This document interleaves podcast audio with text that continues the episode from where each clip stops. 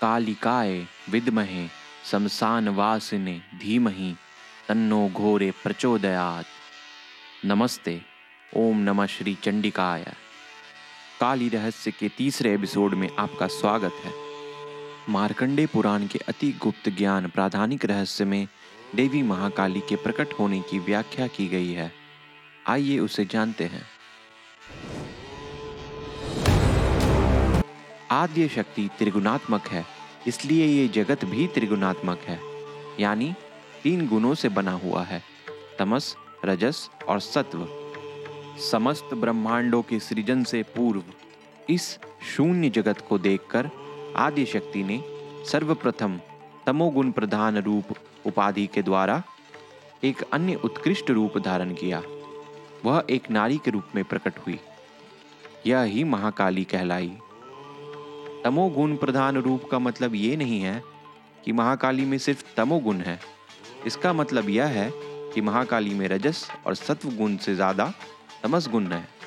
सत्व, रजस और तमस गुण के बारे में हम कभी और चर्चा करेंगे।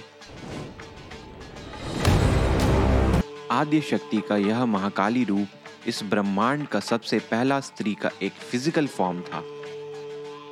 उनकी शरीर की कांति, निखरे हुए काजल की भांति काले रंग की है। उनके नेत्र बड़े बड़े और कमर पतली है। तीन नेत्रों और श्रेष्ठ डालों से युक्त उनकी मुख की कांति अत्यंत शोभ्यमान है। उनकी चार भुजाएँ, ढाल, तलवार, खप्पर और कटे हुए मस्तक से सुशोभित है। वह वक्ष तल पर, यानी छाती पर, कटे हुए मस्तक की माला और कमर पर कटे हुए हाथों की माला धारण किए हुए है। उनकी जीभ अत्यंत लाल और बाहर निकली हुई होती है, जो कि असुरों और दैत्यों का रक्त पीती है।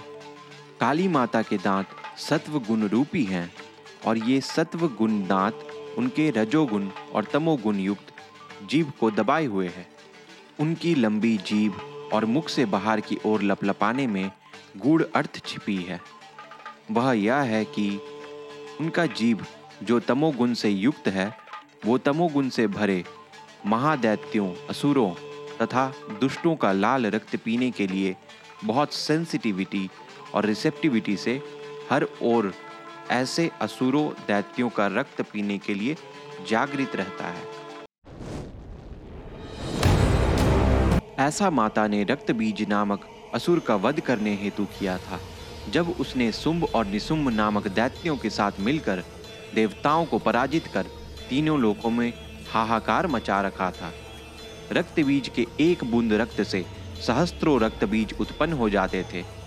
तब देवी काली चामुंडा के रूप में प्रकट हुई, जिसने चंड और मुंड का वध किया था। तब देवी ने अपना मुख को इतना बड़ा किया कि रक्त बीज को मारने पे जो भी रक्त निकलता, देवी उससे अपनी जीभ से पी जाती और उसके रक्त से उत्पन्न होते सैकड़ों रक्त बीजों को कच्चा चबा जाती। इस प्रकार चामुंडा देवी तब तक रक्त पीती रही, जब तक आखिरी रक्त बीज का अंत नहीं हो गया।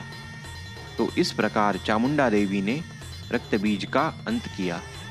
माता के हाथ में ये कटा हुआ मस्तक अहंकार, ईगो का प्रतीक है, जिसे माता काट डालती है। और खड़ग या चंद्रास्त्र जिससे माता सर काटती है, वो देवी का सायुज्य प्राप्त करा देने वाला अस्त्र है। माता की कमर में कटे हुए हाथों की माला उनके भक्त के कर्म का प्रतिनिधित्व करती है, जो उन्होंने अपने भक्तों से उनके कर्म ले ली हैं और अपने भक्तों के कर्मों को दिव्य बना चुकी हैं। ये ही महाकाली, महामाया, महामारी, सुधा, तृष्णा, निंद्रा सुधा, एक वीरा, यानी जिसे कोई नहीं हरा सकता। कालरात्रि तथा दुरत्या है, अर्थात जिसे पाना बहुत कठिन है। ये स्वरूप काली माता के स्वरूप से भिन्न है, क्योंकि ये महाकाली का स्वरूप है। वहीं काली माता के स्वरूप का वर्णन कालिका पुराण के अनुसार कुछ इस प्रकार है। काली देवी का वर्ण श्याम है जिसमें सभी रंग सन्निहित है। भक्तों के विकार शून्य हृदय रूपी शमशान में उनका निवास है। भगवती चित्त शक्ति में समाहित प्राण शक्ति रूपी शव के आसन पर स्थित है। उनके ललाट पर अमृत तत्व बोधक चंद्रमा है और वे त्रिगुणात्मक निर्विकार केशनी है। सूर्य, चंद्र और अग्नि ये तीनों उनके नेत्र हैं, जिनसे वे तीनों कालों को देखती हैं। वे सतोगुण रूपी उज्जवल दांतों से रजोगुण तमोगुण रूपी जीव को दबाए हुए हैं। सारे संसार का पालन करने में सक्षम होने के कारण वे उन्नत पीन पयोधारा है। वे पचास मात्रिका अक्षरों की माला धारण करती हैं तथा माया रूपी आवरण से मुक्त है तथा सभी जीव मोक्ष न होने तक उनके आश्रित रहते हैं। वे निष्काम भक्तों के माया रूपी पाश को ज्ञान रूपी तलवार से काट देती हैं। वे काल रूपी शक्ति को वास्तविक शक्ति देने वाली विराट भगवती हैं। इसके अतिरिक्त रक्त बीज मर्दिनी श्री काली का स्वरूप वर्णन इस प्रकार है, जिन्हें चामुंडा देवी भी कहते हैं। संपूर्ण विकराल देह चमकते हुए काले रंग की है। उनकी बड़ी बड़ी डरावनी आँखें और मुख से जीभ को बाहर निकाले हुए है। जो गहरे लाल रंग की है, वह नरमुंडों की माला तथा कटे हुए हाथों का आसन धारण किए हुए है। उनके एक हाथ में खड़ग, दूसरे में त्रिशूल, तीसरे में खपर तथा चौथे में भक्तों को आशीर्वाद प्रदान करती है। काली, भद्रकाली, कालरात्रि, चंडी महाकाली से ही प्रकट होती हैं अथवा महाकाली के ही रूप हैं। वेदों में काली माता की भद्रकाली की रूप में स्तुति की गई है। अब मार्कंडे पुराण के वैकृतिक रहस्य में और दुर्गा सप्तशती के प्रथम अध्याय में महाकाली के दस सर, दस हाथ और दस पैर वाले महाकाली के रूप का वर्णन है, जिसकी ब्रह्मदेव ने स्तुति की थी। एक कल्प के अंत में जब संपूर्ण जगत एकार्ण वर्ण में लीन हो रहा था और भगवान महाविष्णु शेष नाग में योग निद्रा में थे, उस समय उनके कानों के मैल से दो भयंकर असुर उत्पन्न हुए। मधु और कैटब, आपको लग रहा होगा कि महाविष्णु जी के कान में भी क्या मैल हो सकते हैं? तो जी हाँ भगवान के भी कान में गंदगी हो सकती है। जैसे हमारे कान की गंदगी में माइक्रोस्कोपिक ऑर्गेनिजम्स होते हैं, वैसे ही उन कॉस्मिक एंटिटी महाविष्णु भगवान के कान की गंदगी से माइक्रोस्कोपिक बैक्टीरिया नहीं, भयंकर असुर निकलते हैं।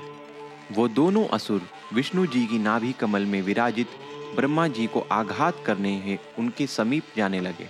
असुरों को अपनी ओर आता देख और विष्णु जी को सोता हुआ देख। ब्रह्मा जी ने विष्णु जी की योग निद्रा में विराजित महाकाली का सतवन आरंभ किया, जो इस विश्व की अधिस्वरी हैं, जगत को धारण करने वाली हैं और संसार का पालन करने और संहार करने वाली तथा तेज स्वरूप भगवान विष्णु, जो सृष्टि का पालन करते हैं। उनको भी निद्रा के बस में करके सुला चुकी हैं। ऐसे में उनकी स्तुति करने में कौन ही सामर्थ हो सकता है?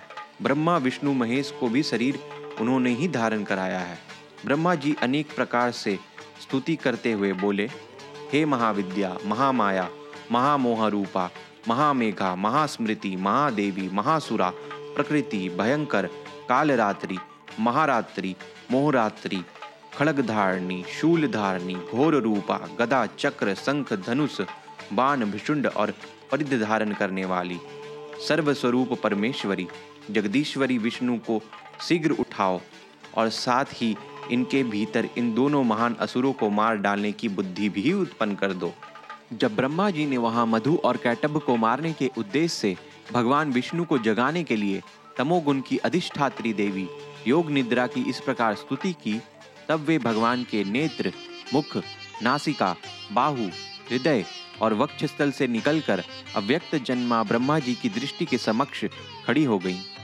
योग निद्रा से मुक्त होने पर जगत के स्वामी भगवान जनार्दन उस एकांडवन जल में शेषनाग की सैया से जाग उठे। फिर उन्होंने उन दोनों असुरों को देखा। वे दुरात्मा, मधु और कैटभ अत्यंत बलवान तथा पराक्रमी थे। और क्रोध से लाल आँखें किए ब्रह्मा जी को खा जाने के लिए उद्योग कर रहे थे। तब भगवान श्रीहरि ने उठकर उन दोनों के साथ पाँच हज़ार वर्षों तक केवल बाहु युद्ध किया। वे दोनों भी अत्यंत बल के कारण उन्मत्त हो रहे थे। इधर महामाया ने भी उन्हें मोह में डाल रखा था। इसलिए वे भगवान विष्णु से कहने लगे, हम तुम्हारी वीरता से संतुष्ट हैं। तुम हमसे कोई वर मांगो। श्री भगवान बोले यदि तुम दोनों मुझ पर प्रसन्न हो तो अब मेरे हाथ से मारे जाओ। बस इतना सा ही मैंने वर मांगा है। यहाँ अन्य किसी वर से क्या लेना है?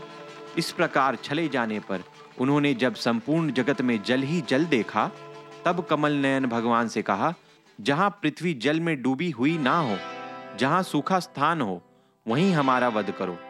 तब तथास्तु कहकर शंख चक्र और गदा धारण करने वाले भगवान ने उन दोनों का मस्तक अपनी जांग पर रखकर चक्र से काट डाला। इस प्रकार ये देवी महामाया ब्रह्मा जी की स्तुति करने पर स्वयं प्रकट हुई थी। जिनके कान के मैल से भयंकर असुर निकलते हों, जो कि सृष्टिकर्ता ब्रह्मा के प्राण खतरे में डाल दे, वो स्वयं ही कितना ब्रह्मांडों को अपने में समाया होगा, ये कल्पना करना भी मानव के लिए संभव नहीं है। और ऐसे कॉस्मिक भगवान विष्णु को, जो निंद्रा के अधीन कर दे, उनकी कल्पना करना तो और भी परे है। विष्णु जी को भी सुला देने वाली वो है महाकाली। इन महाकाली के दस मुख हैं, दस भुजाएँ हैं और दस पैर हैं।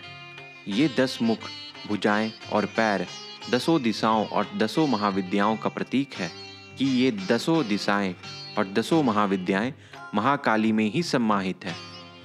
महाकाली आदि शक्ति की सबसे मूल स्वरूप के समीप है। तांत्रिक क्रियाओं में इनका विशेष पूजन होता है। महाकाली के स्वरूप में इन्हीं दस भुजा देवी का चित्रण किया जाता है। इन महाकाली की तीस नेत्र हैं। हर एक दस सिरों पर तीन नेत्र।